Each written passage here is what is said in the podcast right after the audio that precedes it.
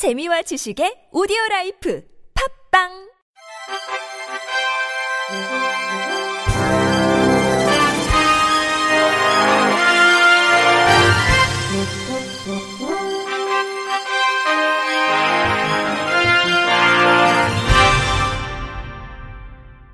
청취자 여러분 안녕하십니까? 4월 3일 월요일 KBS 뉴스입니다. 수원지법 형사부는 성폭력 범죄 처벌 등에 관한 특례법 위반 혐의로 기소된 남모 씨에게 징역 1년 6개월을 선고하고 40시간의 성폭력 치료 프로그램 이수를 명령했다고 3일 밝혔습니다. 남 씨는 지난해 9월 26일 오후 9시에 경기 수원시 권선구의 한 음식점에서 평소 알고 지내던 A씨와 그의 아내 B를 만나 술을 마시고 인근에 있던 A씨의 부부의 집으로 술자리를 옮겼습니다. A씨 부부 집에 도착한 남 씨는 A씨가 주방으로 이동한 사이 B씨의 어깨를 잡아 바닥으로 밀쳐 넘어뜨린 뒤 그녀의 신체 부위를 수차례 만졌습니다. 그는 A씨가 이를 말리자 힘도 없는데 왜 까불어라고 말하며 팔을 꺾은 후 발로 다리를 걸어 넘어뜨리고 다시 B씨의 신체를 만지기도 했습니다. 재판부는 이 사건 범행은 시각장애 1급으로 범죄 행위에 대한 대처 능력이 현저히 떨어지는 장애인인 피해자를 강제 추행하고 이를 말리려던 배우자인 신체장애 3급의 피해자를 폭행한 것으로 범행의 동기와 경위, 피해자들의 장애 정도 등에 비춰 그 죄질이 상당히 불량하다고 판시했습니다. 이어 피고인은 평소 피해자들이 장애인임을 익히 알고 있음에도 불구하고 보호가 필요한 장애인을 대상으로 범행했고 배우자가 보는 앞에서 피해자를 추행한 점에서도 비난 가능성이 크다고 덧붙였습니다. 충남 아산경찰서는 지적장애 2급 남성을 때리고 협박해 5천여만 원을 대출받게 하고 월세 치킨집을 인수하게 한 혐의 등으로 A씨 등 2명을 조사하고 있습니다. 피의자들은 피해자가 원해 대출과 가게 인수를 도와준 것이며 폭행도 전혀 없었다고 주장하고 있습니다.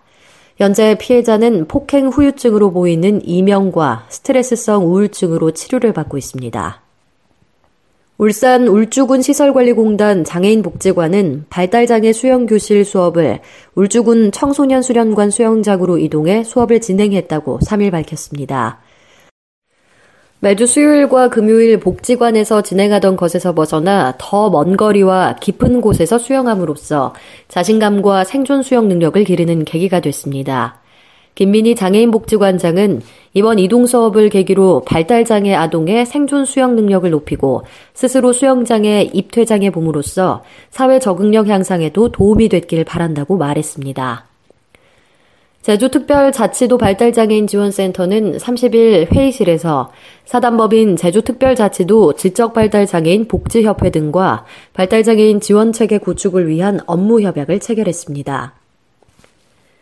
협약에는 사단법인 제주특별자치도 장애인 부모회 회장 박영재와 사단법인 한국자폐인 사랑협회 제주지부 지부장 김부찬, 사단법인 제주특별자치도 서귀포시 장애인 부모회 최덕수 회장도 함께했습니다.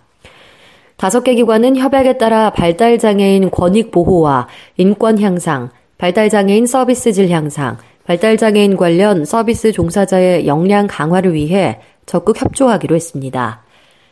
강석봉 센터장은 지역사회에서 자립해 살기 어려운 발달장애인의 인구는 여전히 증가 추세라며 경증에서 중증까지 생애 주기를 고려한 서비스 지원 체계가 시급하다고 말했습니다. 제주특별자치도 발달장애인 지원센터는 2016년 12월 개관해 발달장애인 대상 전문 상담, 개인별 지원 계획 수립, 권리 구제, 공공 후견 지원 등의 사업을 수행하고 있습니다. 끝으로 날씨입니다. 내일은 전국이 대체로 맑은 가운데 높은 일교차를 보일 것으로 예상됩니다. 또 미세먼지 농도 또한 다소 높을 것으로 예상됩니다. 내일 아침 최저 기온은 서울 7도, 수원 4도, 춘천 3도, 대전 5도, 광주 7도, 대구 7도, 부산 11도고, 낮 최고 기온은 서울 21도, 수원 21도, 춘천 21도, 대전 22도, 광주 23도, 대구 24도, 부산 19도 등으로 대체로 큰 일교차를 보이겠습니다. 이상으로 4월 3일 월요일 KBIC 뉴스를 마칩니다. 지금까지 제작의 박민수, 진행의 장유주였습니다. 곧이어 주간 야구회가 방송됩니다. 고맙습니다. KBIC